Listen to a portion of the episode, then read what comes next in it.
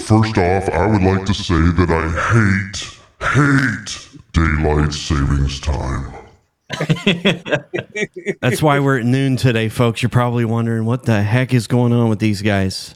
So, since three out of four of us stayed in the same time as last week, we went ahead and moved it to noon so that it was 4 p.m. their time. So, that's Their why we're. we're, we're in the hour- home of time here, Greenwich Mean Time. This is, where, this is where time was invented. We're time lords.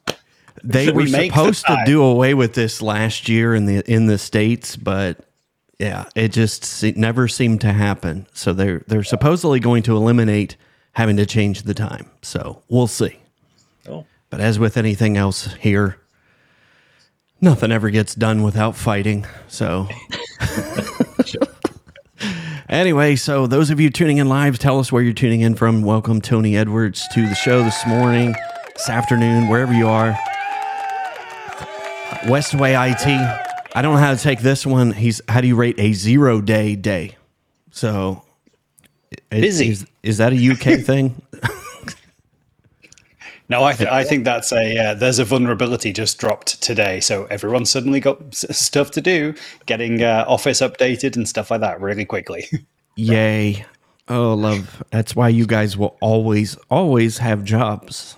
There will never be a shortage of IT folks. So, anyway, we got the band back together this week to talk about scaling your MSP. This was an idea that Pete kicked around of specifically around service, but I think we can kind of take that in a number of different directions for how to scale your MSP. Um, but I think too, maybe we start with this. Do you need to scale your MSP? I was thinking about that as we kind of are thinking about that. Let me hear your guys' take on whether or not you see that as being a pressing need, or do you think that there will always be a market for the nimble, agile MSPs?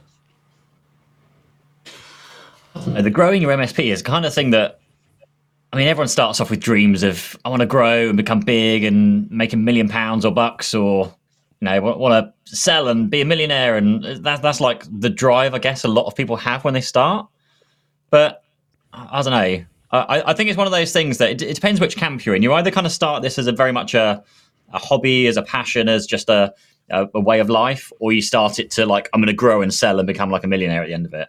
Um, and I guess there's a bit of a halfway house between the two, but um, it, it's completely down to the individual. I guess is the is the answer. It just depends on what you want out of the, the job and life and those kind of things. I think certainly for myself, I started thinking I can work for myself and I can have all the freedom in the world. I can take holidays. I can, you know, get up when I want and do what I want when I want. And then suddenly, like clients start phoning you and staff start asking questions of you, and you kind of get dragged into this thing.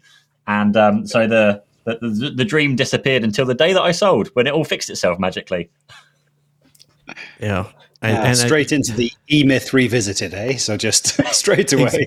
I- it was your post this morning trap. that got me thinking about that, Pete. Is just, you know, kind of where do you, what do you want out of life going forward? And I think a lot of us maybe have rethought that whole process over the last couple of years too. So, There's pros and cons, isn't there, to, to all of it? I mean, if you choose to own a job as opposed to owning a business, there's nothing at all wrong with that.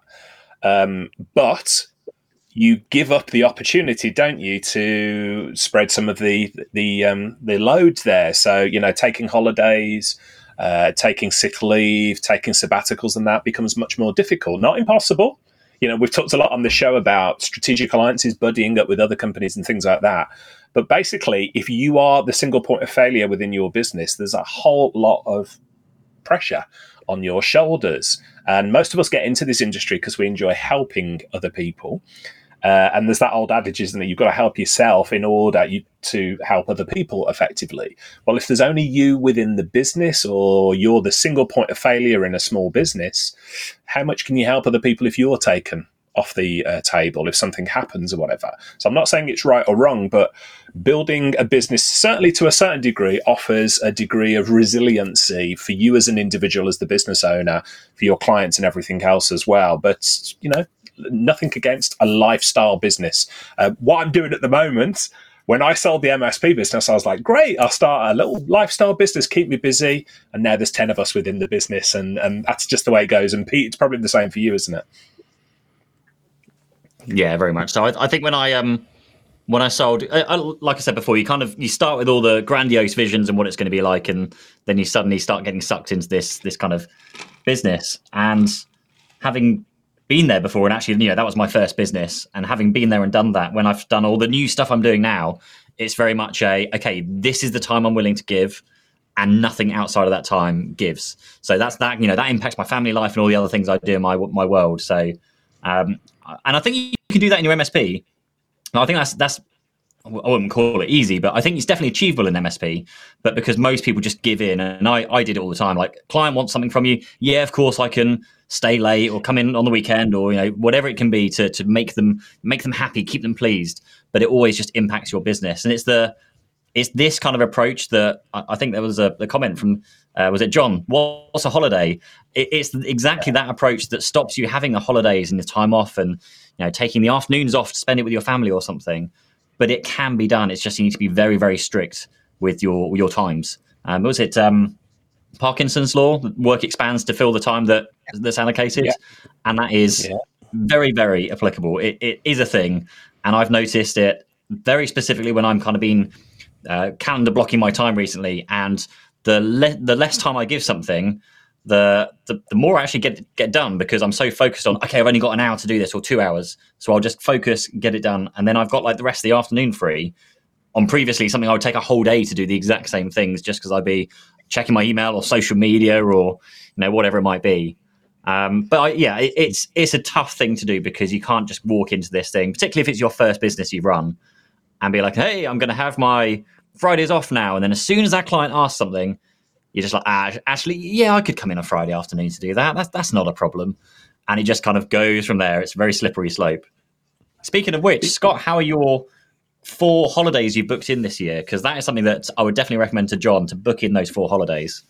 Yeah, yeah, I, I have uh, eight weeks of holiday already pre-booked. Um, so, as in like time away from work, not necessarily like out of the country on holidays or anything like that, but we have them already booked in, uh, and we're currently negotiating. We have family all around the world, which is quite lucky. Uh, so, I think like the next one that we're going to, we're heading off to Geneva, which is really nice. We've got family over there. Uh, we were just there at Christmas, which is lovely. But um, yeah, so end of term is coming up at the beginning of April. So, I have two weeks booked off. They're they're already there. They're already set aside it's all good. I just had the last half term off with the kids as well. Um, so yeah, th- those are oh, it's so game changing just to be able to book them in in advance and realize, yeah, I have that time off. Um, but you know, I just think there's there's different ways to look at the the scalability side of things here, isn't it? You've you've, you've all mentioned like uh, if you're a one man band or if there's just a handful of you, it can be really difficult to to get that time. And uh, Pete, I was you know writing on your post earlier, like I work. I'm just going to, uh, for the sake of the people listening on the podcast, that was in inverted quotes or uh, Joey quotes. Um, I work um, nine thirty to five uh, Monday to Friday most you know that's that's it. Um, but four days out of that five i will also take uh, lunch over at the gym. Um, so that's me out from like 11.50 through to 1.15 for four of those five days as well. Um, obviously we have time for live events and sessions like this. So the rest of the work kind of fits into those spaces. And i've only been able to do that because i've consistently kept looking at what lands on my desk and what lands on our team's desk. And what you know just the usual things. Are we the right people to be doing that? Is there someone else who could do it that's better at it than me or could do it faster than me? And it's the whole thing that comes down to delegation outsourcing and automation. You know can we automate this thing so that no one has to deal with it. It just takes care of itself. Can we offload it to someone who's better serving it than you know than us, or is there someone internally should do it, but it just isn't me? Um, and that kind of you know DAO approach is really helpful. Um, again, if you're a you know a one person band or you know or two people and there's not really many people to delegate to, then it's outsourcing or it's partnering or it's VAs that we've we've talked about consistently on this show. But you need to get it off your desk so that you aren't the bottleneck. Okay, because I think again, you know, we all fall into that E Myth revisited trap. I want to start a business. I've been in IT for years. I see how these management guys can do it, and I can do it better. And oh, I see the money they're charging the clients, and just imagine if all of that was coming into my business. Great, but all of a sudden, you're not just the technical delivery expert. You're suddenly in sales and marketing and finance and legal and operations and service desk and service delivery. You occupy every single seat in a full MSP business, but it's just you or it's just you and a mate. Um, there's two of you now taking up every single seat, and you can't do that and still give great support to your customers and do the stuff that you actually want to do. So you find your day just bogged down in paperwork and legals and finances. This week, I'm, I'm currently chasing down how come we're suddenly listed as uh, not a trading company on Companies House now, if I didn't have yeah. if I didn't have all the other breathing room, that would just be one more problem. But actually, that's been something I've been able to throw some energy at and get to the bottom of really quickly. Someone someone ticked the wrong box somewhere, but hey, that's that's what it is. but you know, those are the things that you have to have margin for. I always think about margins. You have to have space for the unexpected stuff to come along, as well as the stuff that you're really passionate about. But if you are like I've said on this show before, that that person that I see on LinkedIn that is, hey, it's four in the morning, just getting up for a six-hour drive down to Essex to install some Wi-Fi routers. Hey, it's the weekend, just catching up on my paperwork. Oh, Monday at nine p.m., just doing the billing run. That's not sustainable. You you can't do that, and and you will just burn out. You need space, and and I think. Um, the the key ways that we always look at this is you know standardize those operations, automate wherever possible, outsource to the best possible people that can do it for you. And that will really help. And if you've got that standardization approach, actually outsourcing or delegating is super easy because you've written down how it needs to be done, what your expectations are, and what you need out of people. That can then be handed off to someone. You go do that. Um, and if you have got a small team, we've we've only got um, five people in our team. Um, I would say, you know, one of them's in marketing, one of them's me, uh, and then three people who actually know what they're doing. Um, but then we have this amazing network of partners that are you know people who do the service desk stuff for us people who do our financing stuff for us people who take care of legal issues for us. We have all these partners that are just taking things off our plate. And then we have amazing tools like you know thrivecart and zapier and all this kind of stuff that is all automated together as well as wonderful tools like Zomentum for our sales quoting and processing and all that kind of stuff. And then we've triggered automations through there as well. So we send a quote out to someone and they like it and they DocuSign it it moves across to one in Zomentum. That triggers it to go and land in our Halo project system. It also triggers it to set up a draft invoice in Xero. If we need to, we can trigger out sending out direct debit mandates to people. It's just a whole list of jobs that need to do, but it doesn't need to be a person. When we sign up a new client, here's the contract, here's the general terms and conditions, here's our partner link, if you like, for 365 stuff, here's our direct debit link. It all gets automated through so that none of those steps get missed, but also it's not just a manual thing of me scrabbling around trying to catch things up.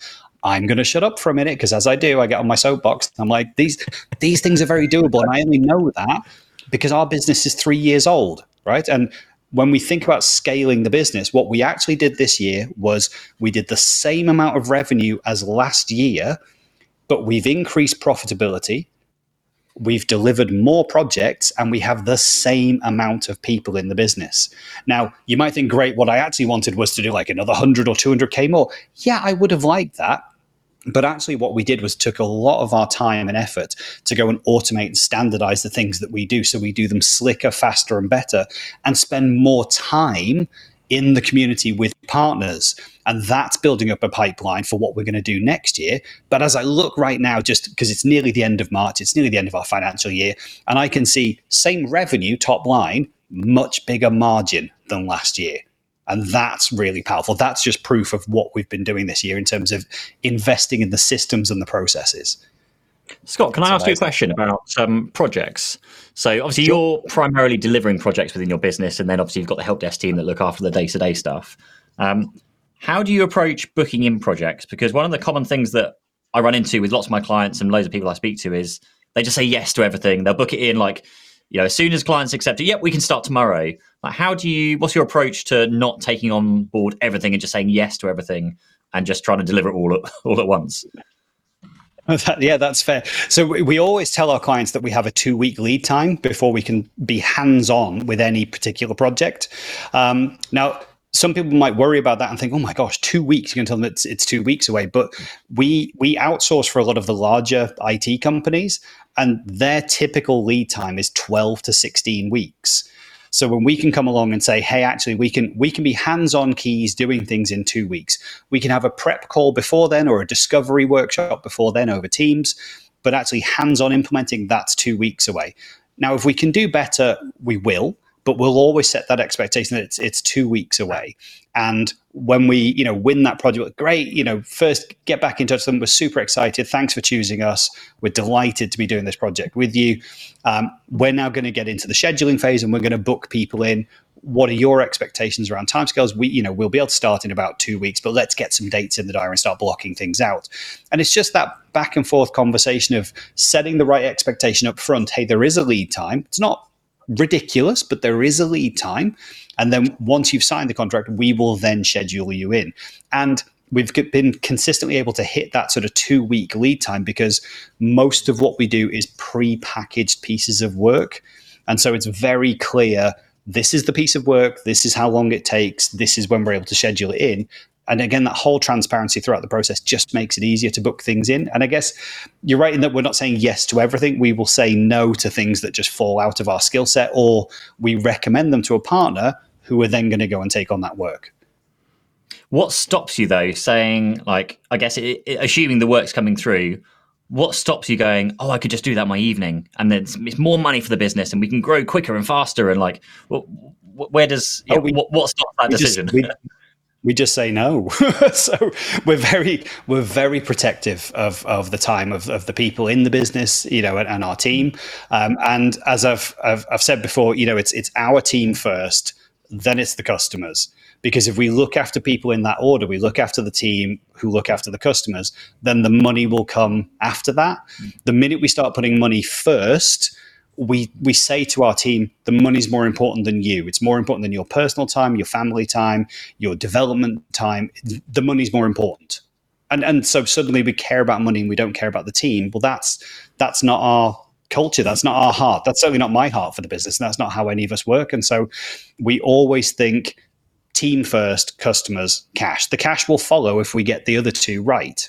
Um, and so there may be times where you know we've got a great relationship with a client and they're they're in a fix and we do want to do them a favor. And so we'll you know we'll maybe bend say look yeah all right I don't mind. But that's at the discretion of the person who's going to do the work that's not me as some kind of boss saying oh this client's really important and so you're going to come in at the weekend that's that's up to the team everyone's empowered to make their own decisions as to if they want to say hey you know they, they've asked for this and I want to do it but if they come along and say, "Hey, they've asked for this," and I'm going to say no, well, you, have got my back as well. You don't need to. No one's asking me permission around these things. Everyone's empowered to make those choices.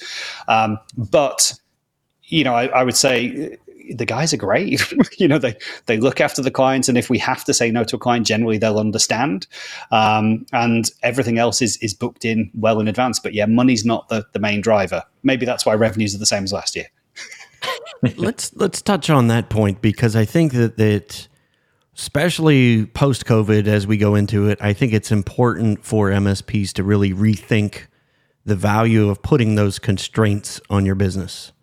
Uh, and I know Richard's probably got some some huge insights on this, um, but I think it's time we step forward as an industry and fe- not to feel like we're alone in doing this. Uh, what are your thoughts, Richard? The, there's an old adage, isn't there? And it's the almost reverse of Parkinson's law that Pete mentioned there, and that is the work will expand to fit the time available, but the work will never, ever be done. You will never ever finish your MSP. This is not like a computer game where you get to the end and you get all it does, it keeps leveling up and leveling up. Now, on one hand, that can be like really overwhelming. On the other hand, that's exciting because it means you've always got new stuff to learn. But I think the only way we can move through this with our sanity and our health and everything else is by it's a thread of something we've talked about everybody in the room has talked about already and that's artificial constraints. So scott's talking about hey we don't work for the, just for the money. We don't do out of hours. We don't do those sort of things. You know, Pete and Andrew talked about only days of the week they work. I've I've worked a four day week for almost twelve years now. In that time, I've only ever had one complaint from um, a noted idiot, um, and everybody else has been like totally understand it. In fact, it's been the opposite. People have actually said, "Hey, I really want to get to the stage where you're at," but it's an artificial constraint. And I saw some people talking about what's holidays and things of that nature. I know how difficult it is, but if you just keep working and working and working, you will burn out, or worse you'll get to a stage where you just don't enjoy doing it anymore. And I think that is worse where you're going through the motions. If you put artificial constraints, similar to Scott, I'm, you know, I'm in awe of what you've done there, Scott, where you've said four holidays this year, uh, we've got them all booked in. And that's it. They're booked in. It, they're sacrosanct, and we're doing it. I think if more of us in the industry you know, didn't wear this badge of honor saying I'm working myself to the bone, if we actually put artificial constraints in place and said we're only going to be available during these hours, of course there's emergencies, there's discretions, uh, discretionary work and things of that nature. But if everything is always an emergency, and if we're constantly letting clients dictate to us when the work is done, we're going to be the ones that burn out. And you know what? The clients will just move on to somebody else. They won't go, oh, this is the end of the world you know, everybody, and I'm not saying that clients are heartless, you know, cads or whatever, but everybody's worried about what's important to them. And so I think a sign of a good professional business is boundaries and saying, you know, we work these hours uh, and uh, this is what we charge. And actually, if you want the work done outside that, no, we don't do that. Uh, and so those artificial constraints, I think, is super, super important. I'll make one point just as I finish there about artificial constraints. I said I've worked a four day week for many, many years now. And some people go, oh, you know, that's um, awesome. I want to get to that stage. My um, experience of this is very much what Pete said. I get loads more done in four days than I did in five or seven. You know, I get the work done. If you get really good at it, though, beware because the intensity of the work goes up. And so I find myself actually burnt, not burnt out, that's the wrong word, really tired on a Friday when I've been overdoing it with the intensity. When it comes down to it, there's uh, uh, scientific research shows we only really work four hours, productive hours in any day. And yet most of us have got an eight hour uh, office hours, haven't we? Um, food for thought there, but be beware when you put those constraints in. You've got to, got to, got to look after your own energy as well. Now I'll get off my soapbox and join you there, Scott. no, it's cool. I, I just want to tag in because you know I see I see John's comment as well about you know what's a holiday and this this is the whole thing for me. You know, just just to set context, I've worked in the you know 200 million pound msps whatever it is i've done the days nights and weekends i've been on call 24 hours a day i've had teams that are on call 24 hours a day i've traveled up and down the country doing hundreds of thousands of miles a, a year i've done all that and so when i set out my own business i was absolutely certain to just say I'm not I'm not going to do that. This is going to be a business that works for me. And I'll be honest, got it wrong. You know, straight away you start saying yes to everything and you want to be super friendly and you want to be helpful and you want to be that guy. But you know, we, the, the vision was always we're going to be really good and niche and, and great at these things and for anything else we're going to partner. So you know we don't typically work out of hours. If we're doing a migration yeah of course you know there are things that need to be done out of hours but we're not working every night every weekend. It's only when there's a migration project that that sort of thing happens with the team. We can only do that because we've got partnerships and outsourcing agreements in place with the people who are best placed to do IT break fix in and out of hours. You know, that's that's not something that's our gift. It's not our passion. It's not what we're great at. And so we've chosen to go, let's outsource it. We can still make a margin. We still have a good revenue. The clients are still getting an amazing service. And I'll, I'll be honest to say it's a far better service than we would give if we were running service desk and break fix in and out of hours. They, they just do it better than we do. We still make a margin. Could we make more margin if we did it internally? Sure. Yeah, okay could we scale with it? Well, it's hard, you know, running a service desk and running the ticket system and having first line engineers that rotate over and over because they've come in, cut their teeth, and now they've been offered, you know, 10,000 more by, you know, a place up the road.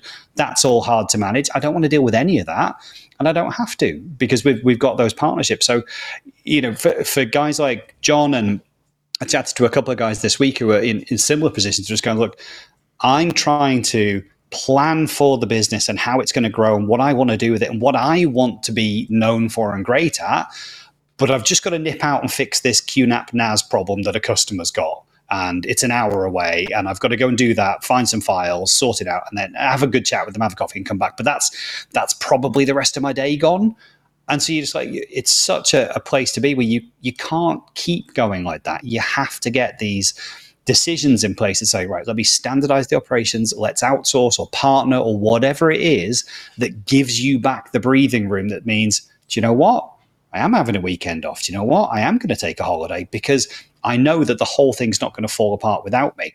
And if you're in that world where, you know, the clients have got you on speed dial and it's you personally, that's a world you need to get out of. It feels great to be that person that they're dependent upon, that doesn't feel great when you're trying to have your holiday and put your feet up and the phone just keeps going because you're the person they depend on. It's that dual edged sword, isn't it? So when we think about scaling, I always think about, especially as the owner, operator, player manager role, get things off your plate, get things out of your head, get them written down, and give them to someone else so that you can spend your time doing what is truly valuable. Grow the business, look after your mental health, look after yourself, and then figure out what's our plan for the rest of the year?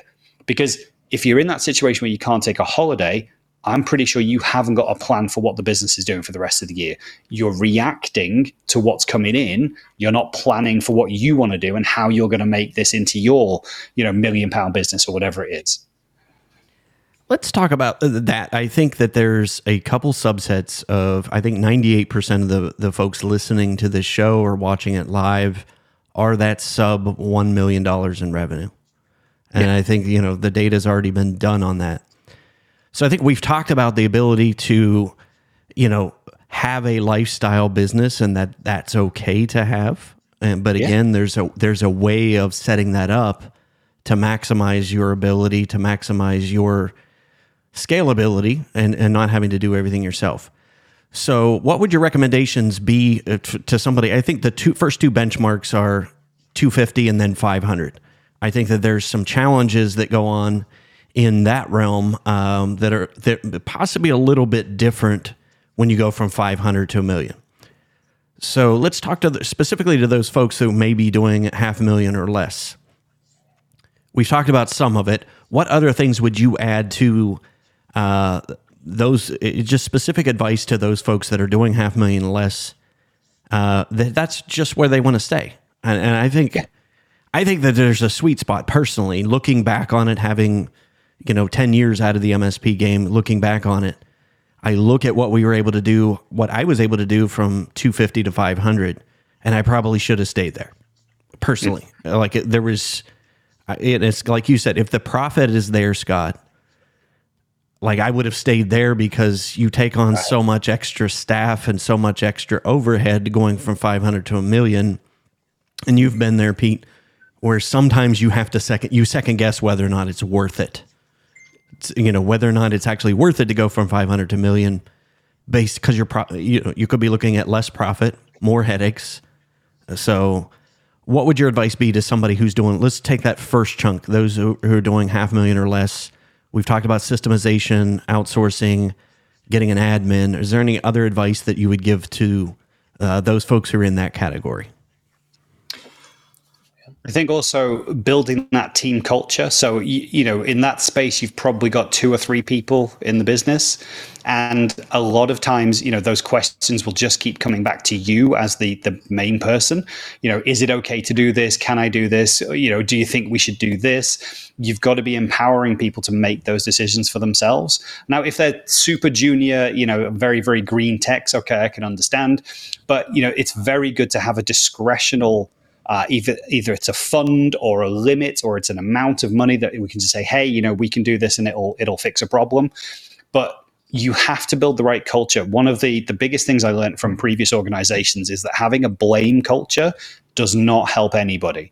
It stops people from trying. It stops people from, you know, even you know, pretending to know and try and help a client, or even give it a Google and see if they can figure it out, or a Bing. I'm not not that bothered about search engines, but um, they just won't try because what will happen is they might give it a go and then they're going to get their butt handed to them because they got it wrong or they made a mistake and they know that the shouting down from the top just isn't worth the effort to try.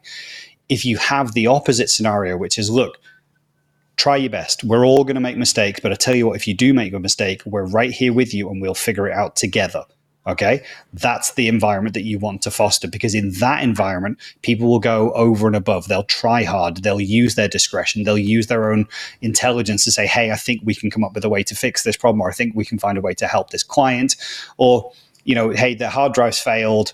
Uh, do I need to get sign off for a new hard drive because we need to send it out to this client? Well, that's just an obvious thing. It just needs to happen. It doesn't need you as the owner to sign it off.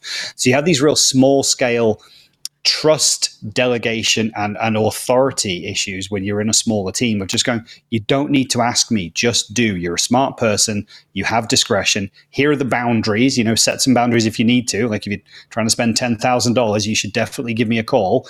But, but here are the sort of limits that we're working with. Feel free to use your own intelligence to help the client because that will just foster this, tr- you know, this situation of trust in your team, great service for your clients, but also it's less questions that you get asked that are stuck in your mailbox waiting for you as the bottleneck. And wherever you can take yourself out as the bottleneck, the business will continue to run and you'll get more breathing room back. And that's why I always look at build a good team culture, outsource the nitty gritty, automate the, the silly stuff that you don't need to touch. And you know what it is. Like I know I've still got an automation problem that I need to fix. I just I keep looking at it going, I need to fix that because it takes me two hours to do every. It's once a month, but it's this whole situation. The pain of of change has to be bigger than the pain that you're experiencing every month. And I keep writing it off, going, ah, it's only two hours a month. It's fine. I'll fix it next month. And then next month comes, I'm like, I just, so I haven't fixed this thing yet. Right. So I know, I know these things are landing on your desk. You're a 250K MSP. These things are constantly just filling up your mailbox. Help yourself yeah, because otherwise you just won't get the breathing room. Enable your team, automate wherever possible, and just start ticking off things. It might take you a few hours the first time, but get it off your plate. Give it to someone else, automate it, outsource it. Don't keep trying to do it yourself. It's an investment of time, isn't it? Yeah. Yeah. It really is. And I only know this because look, we're three years old. So I've just been through this exact journey, right? And we had the the day the other week. Um, I've got I've got two good examples for you. With the day the other week where Microsoft went and issued a patch for Defender and, and broke everything, um, and then we had another day where they decided to knock off you know Teams and Outlook and Exchange services in the UK and the EU for a little bit. I didn't get a single phone call, not one, because we have a service center who's able to sort out all of those things. I'm not in that escalation chain. No client phones me and says, Hey, I can't get into Teams today, and your guys are, are, supposed to be fixing it, but it's been four hours. No one's phoning me because we've set up everything so that that just works in the background. I sat at a conference next to someone that I was chatting to this week, and I'm sat there listening for the whole day, just watching it. The guy next to me is on his phone like every two seconds, just putting out fires or helping clients or answering queries. I'm like, I haven't looked at my phone once yet. I might do it at lunchtime and it's the difference between whether, and I'm, I'm not saying I've got all the answers. Please don't think that I'm just going, oh, look at me in my high tower. I've got it all sorted. No, I definitely haven't. But I would say that I'm on a good path to just knowing that I can step out of the business for a day, two days. I could take a week off. I could book eight weeks of holiday this year, and the business won't fall apart without me because I've got really clever people. We've got great systems in place. We've got good processes, and we've got fantastic partners that we've outsourced to. And if that sounds like something that you want, then th- this is exactly the, the path that I'm talking about.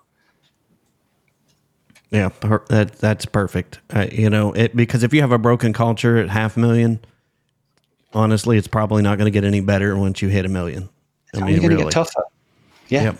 it really is. Um, um, you know, th- those were things that we had to learn early. Was say no to things right? Because it, in in your 250 days, you say yes to anything. Oh, can you get a new Wi-Fi access point up on the roof? Do you know what? I've got a ladder. Yeah, all right, why not? Never done that before, but hey, why not? yeah, you're not best place to do that, and it's not a good use of your time. But you'll say yes, and you'll be like, "How much do you want to do that? 50, 100? I, I, I don't know. You know, it's it's it's a ladder and a couple of screws. Uh, but it's not. It's like the time it takes, the hours it takes, the driving, the faffing around, then you're chatting to people on site. It's not a good use of your time. Um, yeah. And it's not something that you do. Like there's there's probably a cabling company that you can partner with who'll do it better, faster, cheaper, and you'll have the sanity that it was done really well. What you don't want is that phone call two weeks later. Yeah, that access point's fallen off the ceiling. Can you come back in? Oh, yeah, yeah, yeah, sure. Uh, yeah. The sellotape's perished. Yeah. yeah, yeah, yeah. The uh, the Velcro didn't hold, but you yeah, say right. yes to so many things in those early days that you shouldn't do, and you know you shouldn't do, but you you want the money and you want to be helpful. Yeah, I think Ryan I, Burton uh, makes that exact point for just squeezing everything out of the uh, uh, the tools that you have, and I know yeah. I was guilty of that. Okay, ConnectWise, uh, I'm only using ten percent of it. You know what I mean? It's just, but you never make the time to go fully utilize the tool that you're paying for. Um, and I think it's I, easier I to do that, easier to get ahead of that when you're below half million. You know, yeah. because if you you put those systems and processes in place, then it becomes easier to scale if you decide I want to go from half million to a million.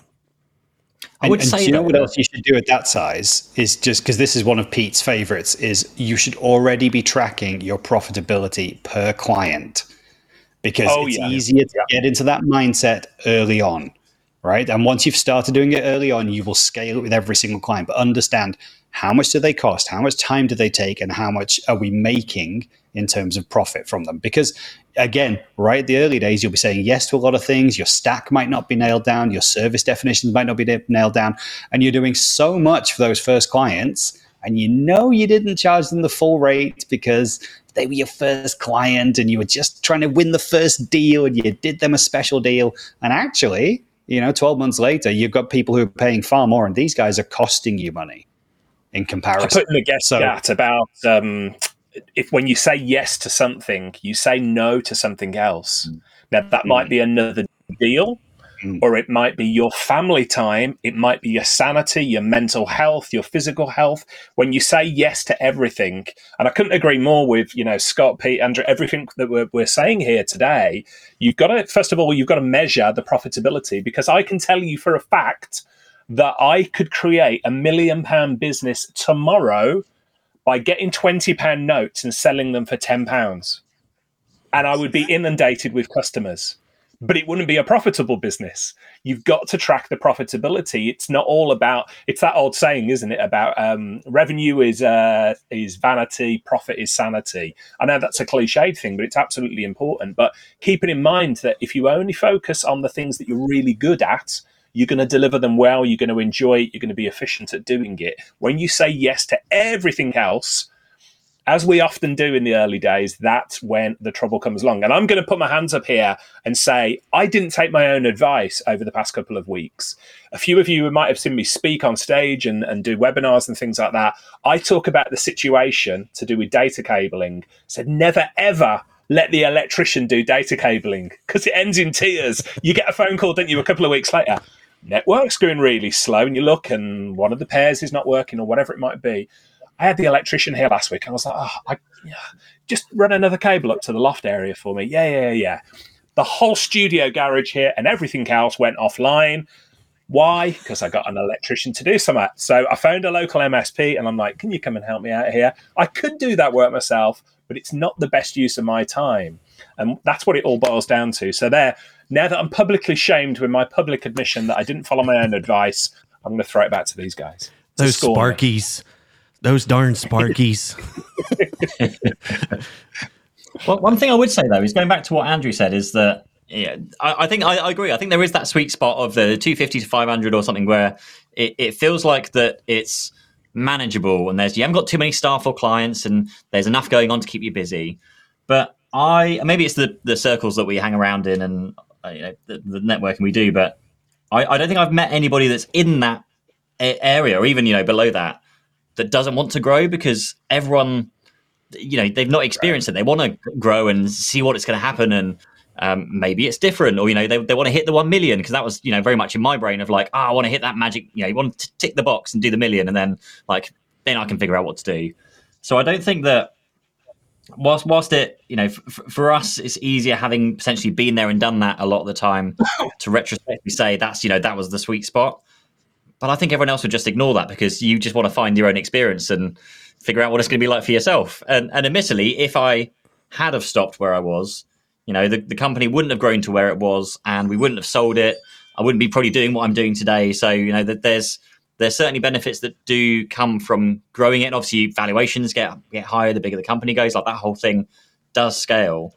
So I think that I guess going back to the topic of like planning for growth and scaling and those kind of things, everything I thought about within my MSP, certainly in those early days, was that you know whether I'm going to grow or not, I'm going to plan to grow and scale. So everything I do, the software we use, we want to make sure that it's going to be good enough so it can grow without us having to like RMM tools, PSA tools, all those things. I don't want to have to rip it out and then replace it a few months later because we've grown and added, you know, another thousand devices and the RMM can't can't cope or anything like that. Um, right. Yeah, just I, I just find that an interesting conundrum because you because you find the um like people and like employees that work in companies. I, I we certainly had staff that they were just comfortable comfortable where they were. You know, they turn up at nine, they go at half five, and they're like they do job. And there was a guy at a company I used to work at. All he did was printers, and I, I know a lot of people that you know if if they were just doing printers all day every day for like five plus years, they would just go crazy. It's just a horrible, horrible thing to do. But he was happy and comfortable doing that, and obviously you get very good at doing what you're doing. But I don't see that with MSP owners. I think the MSP owners, I guess it's a different breed of people that are just going going out there taking the risks and just trying stuff and trying to grow and those kind of things. Uh, but yeah, that was just a random a random kind of thought. But um, yeah, well, whilst the intentions are good, I think everyone's just going to ignore that comment of "Don't grow, you don't need to grow." ah, through that, we're going to grow and see what happens. It's same as if you've got teenage children, though. If you say to them, "Well, you don't want to drink too much, you don't want to smoke," and I, I made those mistakes, and they're going to go, "Yeah," and then they go and drink and smoke and make all the mistakes themselves. I think it's human nature, isn't it, to do that? So I think part part mm. of the challenge is I was having this a conversation with somebody this week, and we were talking about how 20 years ago in the managed services uh, space, 15, 20 years ago, there wasn't nearly as much information, and so you could sort of be forgiven to a degree. Uh, for not, you know, for sort of stumbling your way through and finding your way uh, through that.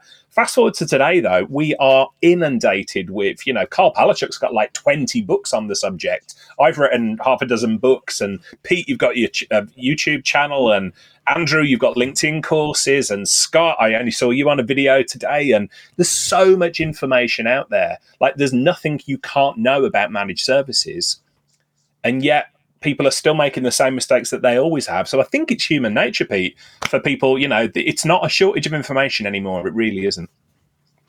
Yeah, and I and I think the the caution for me towards MSPs was, you know, exactly what you what you just said, Pete, is I did it because I enjoyed the challenge. Can I do it? Yeah. Can I actually reach it? But it was for me. And it, it wasn't until I pulled my ego out. Am I doing this to prove it to other people? And I think that's the dangerous part in the MSP space because it's very much ego driven. Uh, and that's still perpetrated. But yeah, I'm, I don't want to take anybody's dream away. Yeah, you want to do that. You want to challenge yourself. Go right ahead. Like, uh, but yeah, take you know take everything with a grain of salt here. I we all learned a lot from the mistakes we made. Um, I wasn't necessarily a tech from at heart. Like that wasn't. I liked tech, but I, I liked the business part of it more. So I think that there's a certain subset of folks who, like you said, Pete, would just be content doing a small subset, whether it's 250, half million dollars, it's manageable. I can check out and go camping with my family on Friday. Don't let anybody tell you that that's wrong. And I think that's what I hate in the industry is people saying, "Hey, you're not a legitimate business," or you know, because it, it's again, it's that ego thing. Um, I did a podcast with Jennifer Tribe at Syncro uh, last month, and that's we talked all about that. It, that's the part that I hate in this industry. Um, you know, if you want to run a lifestyle business as an MSP, don't let any, don't let it, the four of us tell you not to do that, oh, yeah. and yeah. or anyone else. Um, and that's but I where, guess most people who are um, running a lifestyle business probably aren't going to be watching a webinar on how to grow your business. They've probably got better things to do. yeah, they're probably fishing today. So yeah, but I think it's that that's what I want. I, the part that I hate to see is those people that are driving themselves unnecessarily to try to reach a hmm. goal that they're not motivated to reach, but they're doing it because that's what everybody else is doing. And then I and see those point, people in the, tr- you know, in the tribe. I coach people. There's people that have reached way past burnout time, and that's what disheartens me. Is I see it every single week. Two or three, or four people are like, "I'm out. Like I just, I just can't do this anymore," or worse, they're not here, and, and I we're still seeing that, you know, and that's the part where I think you know asking yourself, do I really need to scale this business or not, and do it for you. Um, anyway, I like I could, I could rail on all day on that. It just it breaks my heart to see it. The, the point that uh, Westway IT uh, made today, they said information overload. There's too much information. I understand totally where uh, they're coming from with that comment there because you've got us four yakking at you. You've got there's so many so much information there. Where do you start? But information overload. It's all about filtering because I don't know of anybody in history, even in the old days, who walked into a library and they've gone and their head has exploded because they've got millions of books around them. Like it's about filtering, isn't it? And and I think if I was to say there was one lesson to come out of to you know what we've talked about today it would be again about intention intentionality are you being intentional about what information you consume? Or are you just reacting to what's thrown in front of you? Are you being intentional about which books you read about which podcasts you listen to? Or are you just listening to anything that's dropping in front of you? There is way too much information for anybody to assimilate and indeed use. Uh, and one of my old mentors taught me that thing, and we've mentioned it a few times on the show. Vision without execution is hallucination. So you can go to all the conferences, you can listen to all the podcasts, you can read all of the books, you can read my blog and Pete's YouTube channel and everything else. If you don't take action on the information that you bring in, it's absolutely pointless. It's it's just a load of good ideas. So I think intentionality, Andrew, for me would be like the the buzz, the watchword here. Make sure that you're taking action and, and make sure you're filtering the information that's coming in to what's relevant for you, not just try and be the master of everything. Yeah, for sure. I think um, there's one other point I'd like to make. I realize we're, we're getting late into the, the show today, but um, you know, this is all really doable. You know, for, for those guys who are thinking, oh, I've just got so much to do. I've, I've got too many customers and too many projects, and I just don't have the time for this. It, it is doable. Okay. You can take the step back. You can get to a situation where you have the time. Because, again, if we think about scaling your business, the best salesperson is you as as the the owner manager of that business yeah? Because you know what the clients need you know how to help them you build those relationships and you genuinely want to help. But what you can't be drawn into is that kind of day-to-day operational overhead running cables and patching servers and all that kind of stuff. You have to be able to separate yourself from those type of activities. And you know, if you can do that, and a load of the things that we've talked about today, if you can pull yourself away from those, make space, you have more time to network, to chat, to do the stuff that you're passionate about, which is actually helping businesses make best use of technology. I'm assuming anyway, but that's you know that's the thing that you you set out to do. You've got to get all this other stuff off your plate one way or the other through some of the techniques that we've already talked about. But just to give you an insight into uh, an MSP that I heard of that's doing it a million times better than I did, uh, or I'm doing rather, is they have three people in their business, just three not one of them has any idea about technology.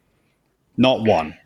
They they are all salesy people, account managery people, service delivery manager people, people who care about the client and what the client needs from technology. And for everything else, they have a partner that delivers it. They don't do anything themselves. And so they've set up their systems and their processes and their partners so that they are all integrated together. And they simply do, I say simply, they do the account management and they look after the customer.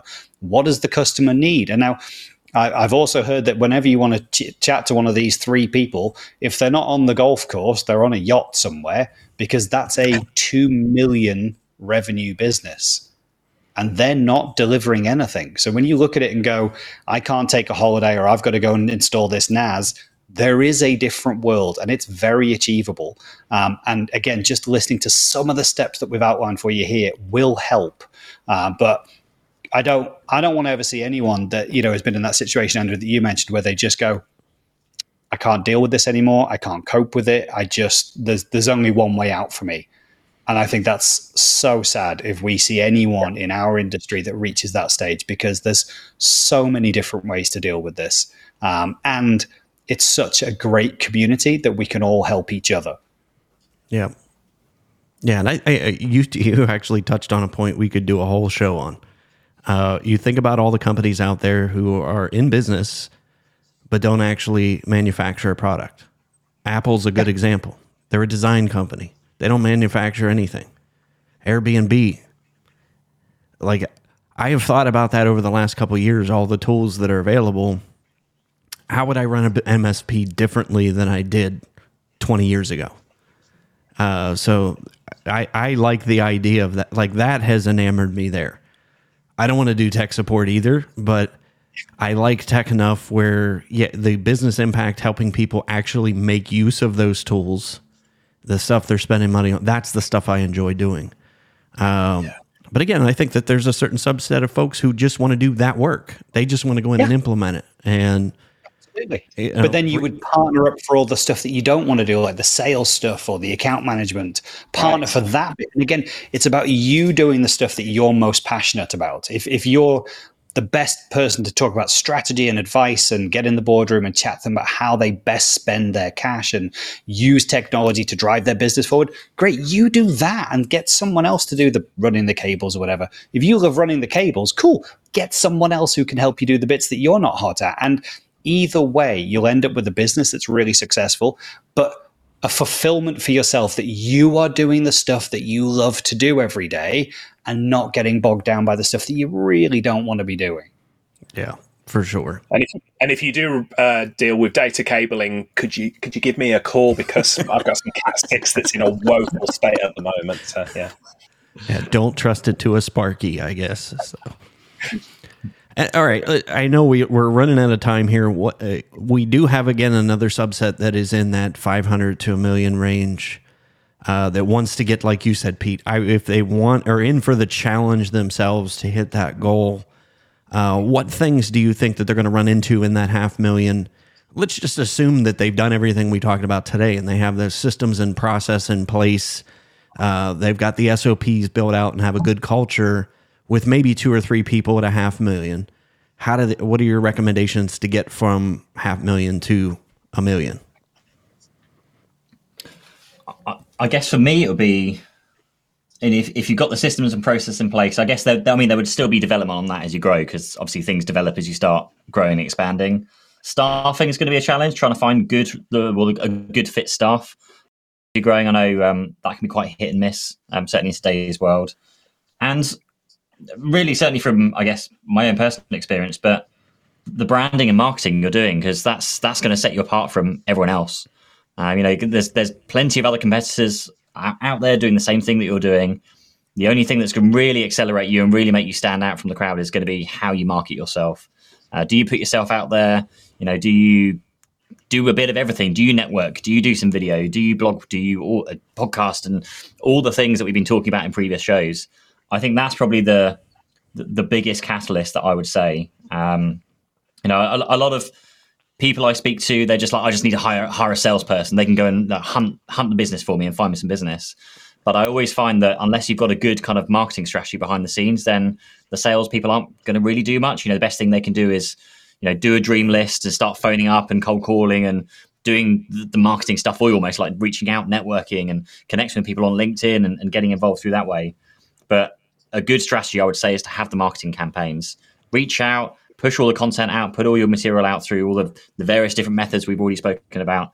And then that can start to drum up the interest, start raising the brand, and then you can maybe hire that salesperson to go and start chasing down some leads or really you, you won't even necessarily need a salesperson at that stage because if you're doing the marketing piece right, the the inquiries change to inbound leads. So people call you when they're interested in signing up. So rather than hiring salespeople, you hire account managers instead. And those account managers will manage existing clients and they can manage new inquiries as well. So I think that's probably my main takeaway, I guess, in trying to grow from the, the half million up is the the marketing and brand brand awareness side of things. Yeah. What do, what do you think, Richard? Any any advice to those folks? Don't try and do it on your own really don't you know i think that's the bottom line for me. Be intentional about where you spend your time. Don't try and do it alone you know join peer groups join community groups. For everybody it's funny we all four of us here speak to so many msps every week every month every year. Everybody thinks that their problems are unique. I hate to break it to you they are not. If you've come across an issue somebody else has been there uh, done that or is still going through it at the moment and you can exchange battle tips with them. This is the value of going to conferences. This is the value of getting involved in communities, Tech Tribe, CompTIA, and others. This is the value in having a coach, a mentor, somebody like Andrew or somebody like Pete, hiring them to do work with you. Don't try and do it on your own because it's a it's lonely and it's a slog, and you can accelerate your growth a lot faster when you do something that I don't do very often. Stay quiet and keep my ears open. yeah, I mean, you touched on that. The you need to have a, a marketing engine, marketing and sales engine if you're going to get that from that half million to a million. So we talked about utilizing the tools that you have access to. That's one of them. We talked about Tech Tribe. Look at all the resources you have. Uh, I mean, there's so many vendors now that are providing marketing and sales materials. Uh, and I think DPC Technology said exactly the point. It's about execution. I don't think the marketing materials the systems. I mean, for good grief, Tech Tribe gives you a full CRM platform for forty nine dollars. I'm like, yeah, that just blows my mind. So my advice, if if if you're at any stage and you do decide, okay, I do want to scale, we've talked about stop listening to everything out there and just start executing. The tools that are are there. If you're part of Tech Tribe, utilize all those things that are in the Tech Tribe build those systems and revenue engines so that you don't have to do that. So that you don't have to think about how am I going to do this? It's a repeatable system, it's a repeatable engine. Uh, that way, you're not taking stabs, throwing something against the wall this month, and okay, that didn't work. And next month, you're trying this, throw that against the wall once, and yeah, there's it's it's a system, and that consistency is the only way you're going to get from a half million to a million or at any rate, grow at any rate uh, and maintain your sanity. So, anyway, any other parting shots? I know we're past the hour now, and it's it's past five o'clock for you guys. So, um, uh, last one, and, and, I'm conscious that Pete has to run. So last one from me. Um, if you're in that half million space and you and you're going up from there, what I would say is you need to take a look at your current processes and service delivery, because chances are you've fallen into some bad habits where, yeah, great, you're executing and you're doing things over and over again, and you're doing them well, but they're all taking longer than they should, or they're taking the wrong people. Um, review your tickets that are coming into the service desk at least every two weeks. What's coming in? Why is it coming in? How do we stop it coming in? Can you do proactive maintenance? Can you do preventative maintenance? Can you do automation to just take care of it? Um, I recently heard from uh, a team. I don't want to name them because I don't know if it's um, you know confidential to them but one of the biggest distractions for them in their service desk area was chasing up tickets that had already been completed by the engineer and they just needed the client to say yes yes, it's done, leave me alone. Um, they wrote a bank of 120 email templates. Uh, that were, hey, you know, we think we're done with this ticket. Do you mind if we close it? Uh, they wrote a bank of 120. They set up an automation that picks one of those 120 and emails the client, and then books it in for a follow up call, you know, just to see if it happened. They've reduced their service desk costs by 85,000 just by putting that process in place because it was just a waste of time. You know, their engineers are chasing around trying to get people to say, "Yeah, the ticket's closed." It's, it's not a good use of anyone's time. That's the sort of stuff that's happening at scale. And it's five minutes here and five minutes there, but because of the scale, it's costing you a lot. Okay, so getting that time back means means that you don't have to hire the next service desk person when you win the next 50, 100, 500 seat client. That's how you're going to scale efficiently. Like I already said earlier in the show, we might have done the same revenue as last year, but our profitability has increased because we've streamlined our operations. And that's how we're going to continue to scale. More customers doesn't mean that we have to put more people in the team. Boom. Thank you so much. Man, we dropped some bombs today, so we'll leave it on that. Thanks, guys. We could probably rail on for a while, I know, on this one. But yeah, thank you for those of you who tuned in live. Uh, those of you who are watching this on the replay or listening to the podcast, thank you so much for your support. If you're on YouTube, you know how we roll. Like and subscribe, do that thing, uh, help us out. But we appreciate you tuning in live. We appreciate you, the time and gems that you guys shared with us this week. Uh, absolutely phenomenal stuff. So, Jason Carlson said, interesting. As an MSP owner, we spend so much time automating processes, which is helping to streamline the business. So, Good stuff. excellent. Boom. All right, guys, we will see you hopefully same time, same place next week. Uh, be safe. And w- when does your time change, guys? We get this Uh, next Or is it- week, this coming weekend or the following week? One weeks, after. apparently. Gotcha. Yeah. I'm on assignment next week, so is Robert Gibbons being Yeah, I believe Robert has volunteered uh, to do with George that. Clooney of the MSP industry stepping in uh, to do that. I'm going to be on the road. I'll be at ConnectWise IT Nation London uh, in London next week, and then at Super Summit. Scott, I'll see you there. You will? I'm there. Yeah, Super yeah. Super Summit there. So if anybody is on the road as well down there, come and say hello to me. Sweet. All right, guys. I'll see you all next week. Be safe. Take care.